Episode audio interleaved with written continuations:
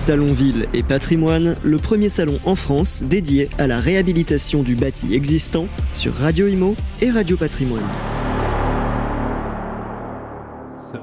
Bonjour les amis, voilà il est 14h exactement 56, on a pris un petit peu de retard sur le calendrier, mais c'est pas grave, on va euh, rattraper tout ça. On est bien sûr ici à Bordeaux pour cette deuxième édition du salon Ville et Patrimoine et nous sommes également à Nantes avec nos amis pour le salon de la copropriété, les rencontres de la copropriété organisées par la FNAIM euh, de euh, Nantes avec nos amis de Jérôme de Champsavin et Loïc Quentin qui sont, voilà, on tâchera tout à l'heure avec notre ami Baptiste, si on peut, de faire un petit duplex avec Nantes, bien évidemment. Alors, je ne vais pas bouder encore une fois de plus mon plaisir, puisque j'ai le plaisir d'accueillir sur le plateau dirigeant fondateur de la SAS Monsard, Cyril Hardy. Comment ça va? Sylvain, merci. Oui, ça va très bien. Merci en, en tout cas d'être d'être présent. Je vais faire le petit pitch parce que je trouve que c'est une super baseline qui nous donne, alors malgré le fait que j'aime pas du tout faire les anglicismes, mais, oui. comme quoi finalement, je me suis, je me suis fait prendre. Alors j'ai souhaité répondre en donnant aux auditeurs dans la préparation de l'émission un point de vue d'opérateur. Euh, comment ça se passe pour la réhabilitation du bâti existant? Une question que je vais vous poser. Le tout en mettant en avant des valeurs qui animent notre travail chez Mansart. Mansart, on vous dira d'ailleurs pourquoi. L'importance d'une responsabilité collective dans l'acte de construire, et là, respect total, une obsession pour la qualité architecturale et une justesse dans l'investissement de nos clients. Je reconnais la patte de l'architecte que vous êtes de formation, mais aussi de l'opérateur qui va faire joindre finalement deux notions qui parfois s'opposent, le caractère économique et le caractère architectural. Je trouve ça assez remarquable. Parlez-nous de Mansart. Qui est Mansart Alors, euh, Mansart est un confrère euh, d'il y a 400 ans. François Mansart, l'oncle de Jules Ardouin Mansart qu'on connaît un peu plus. Mais euh, François Mansart est pour nous la référence déjà d'un confrère architecte et c'est un peu l'ADN de notre activité aujourd'hui. C'est de mettre en avant notre formation et notre métier d'architecte aujourd'hui sur euh, des projets de réhabilitation euh, dans l'ancien euh, que nous avons créé en 2018, ça fait déjà 5 ans, sur des projets à Nantes principalement, puisque c'est notre terrain de jeu. on est nantais sur la petite équipe de 10 personnes qu'on est aujourd'hui. C'est un, terrain de jeu qu'on connaît bien maintenant. Et c'est un prolongement, en fait, Mansart est pour nous un prolongement de notre activité d'architecte. On a d'abord, euh, comme je vous l'ai expliqué, une formation et un métier d'architecte euh, libéral classique. Au début, l'entreprise, c'est une agence euh, classique Non, alors c'est assez rigolo parce que l'histoire a fait que rapidement, j'ai arrêté mon activité d'architecte libéral euh, j'ai traîné un peu mes guêtres dans l'immobilier et puis à un moment donné, les deux se sont rejoints pour euh, essayer d'imaginer comment, euh, comment se servir de tout ça pour, pour défendre en fait des convictions de travail qu'on n'arrivait pas à défendre. Mais ça vous aide oui. de, faire de, de faire du business entre guillemets dans l'immobilier Alors, avec vous savez, vision d'architecte que vous êtes. Oui, moi je dis toujours que toute architecture a besoin à un moment donné de trouver les moyens de sa réalisation. Dire que c'est très bien de dessiner, de projeter, d'imaginer, mais à un moment donné, il nous faut trouver les moyens de produire l'architecture qu'on a imaginée. Et euh, pour moi, Mansart est une, euh, la société Mansart, euh, cette activité-là est un prolongement de mon activité d'architecte où on a une partie de réflexion, de prospection intellectuelle, entre guillemets, sur la manière d'habiter la ville, notre responsabilité collective dans l'acte de bâtir, comme je, vous le disais précédemment, et, et derrière d'aller de, profiter, oui, que euh, la défiscalisation dans l'ancien est aujourd'hui un, outil, parmi tant d'autres, euh, pour nous permettre de réhabiliter le, patrimoine et de donner les moyens à nous, opérateurs, d'aller euh, rénover en profondeur et intelligemment ce bâtiment qui en manque cruellement. Combien de collaborateurs sur l'entreprise? Aujourd'hui, on est une dizaine. Alors en fait, c'est, on va dire, 5 et 5 guillemets, euh, la partie contractance, promotion en tant que telle, restauration immobilière, et la partie euh, agence d'architecture plus traditionnelle. Voilà. Question le terrain de jeu, est-ce que vous avez une stratégie plutôt grandes agglomérations, moyenne ville? Cœur de ville. est-ce que... Cœur de ville. cœur de ville. Cœur de ville, quelle que soit la taille de la ville? Oui, tout à fait. Donc si demain... Oh, putain, décidément... Euh, désolé. On a des super micros, voilà, ça arrive quand on est en direct. si demain, par exemple, vous allez à Dax où il y a 30 000 habitants, pas de problème. Oui, En fait, le... et, si vous allez à Paris, c'est pareil. Oui, tout à fait.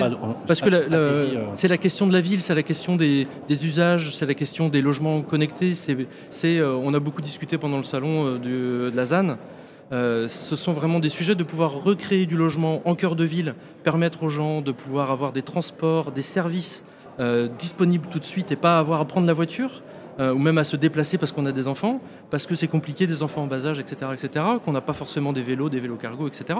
C'est important de pouvoir rester en centre-ville et de continuer à produire du logement au cœur de ville. Alors, je vais, être un peu provocateur. Mhm. Euh, souvent, quand on rénove, on sait qu'on a un prix de sortie plus élevé que la promotion pure. On est d'accord là-dessus Oui, tout à fait. Parce qu'effectivement, on a, on est... Est-ce que ça veut dire, euh, Cyril, qu'on s'adresse à un type de clientèle plutôt haut de gamme. Oui. Est-ce que quelque part, ça ne participe pas à une trop grande gentrification non. Par nature dans Je vais corriger le haut de gamme euh, à euh, une clientèle qualifiée. Euh, il m'est arrivé dans notre, dans notre activité,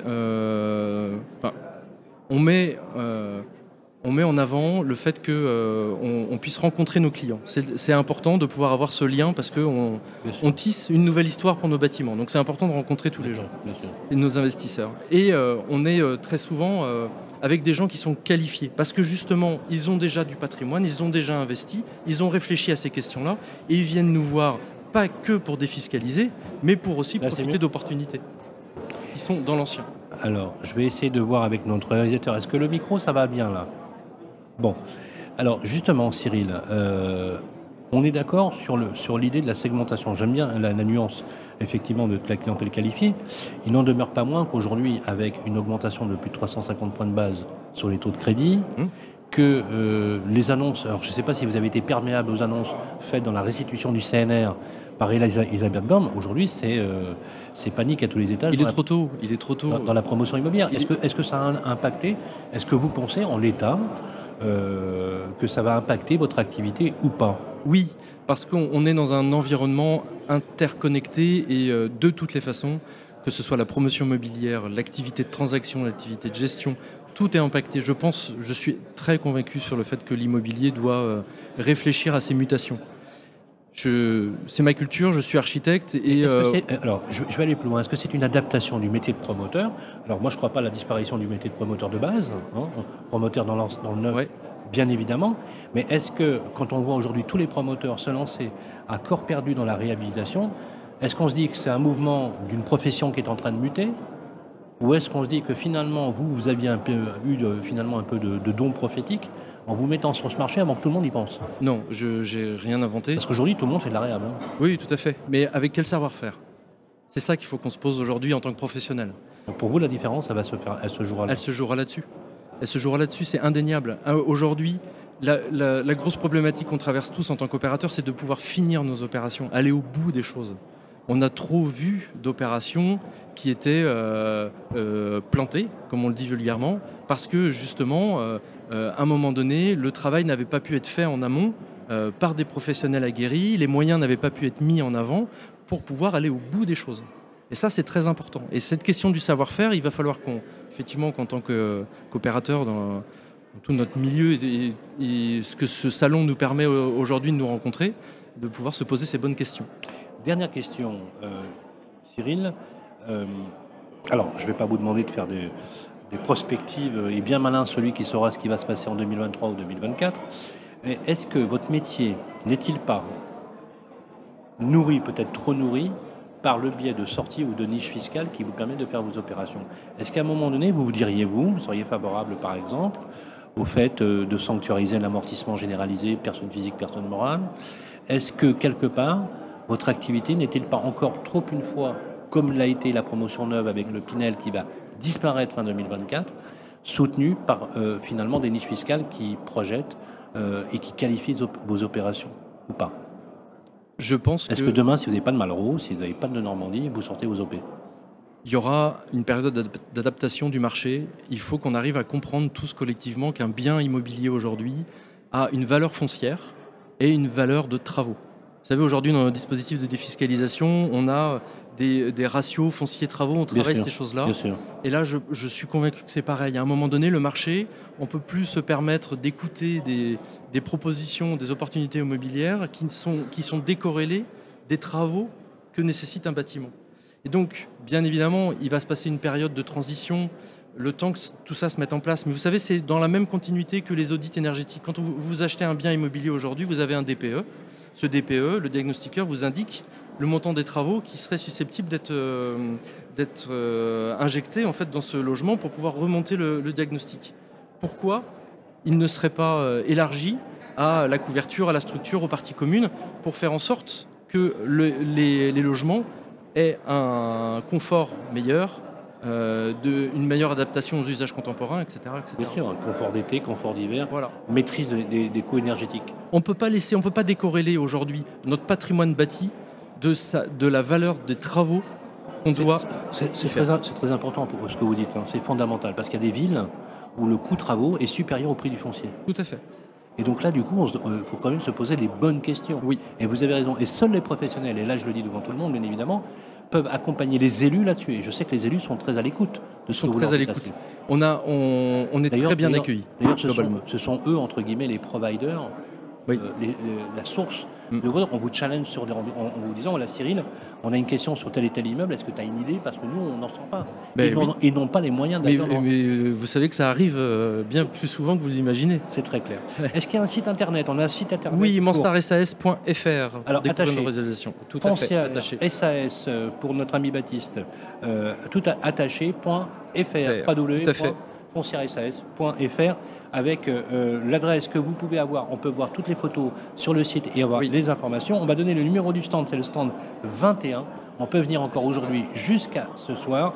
Et si vous n'avez pas eu la possibilité de venir ici à Bordeaux, vous récupérez le podcast sur les plateformes qui vont bien ou en direct directement sur Radio Humo, sur Radio Patrimoine. Merci, merci, Merci, beaucoup Sylvain. Cyril Hardy. Je rappelle accueil. que vous êtes le directeur, euh, les fondateurs, dirigeants fondateurs de la SAS Mansart. Euh, et bien évidemment, j'espère qu'on vous reverra dans nos studios à Paris. Merci Sylvain. Merci à vous.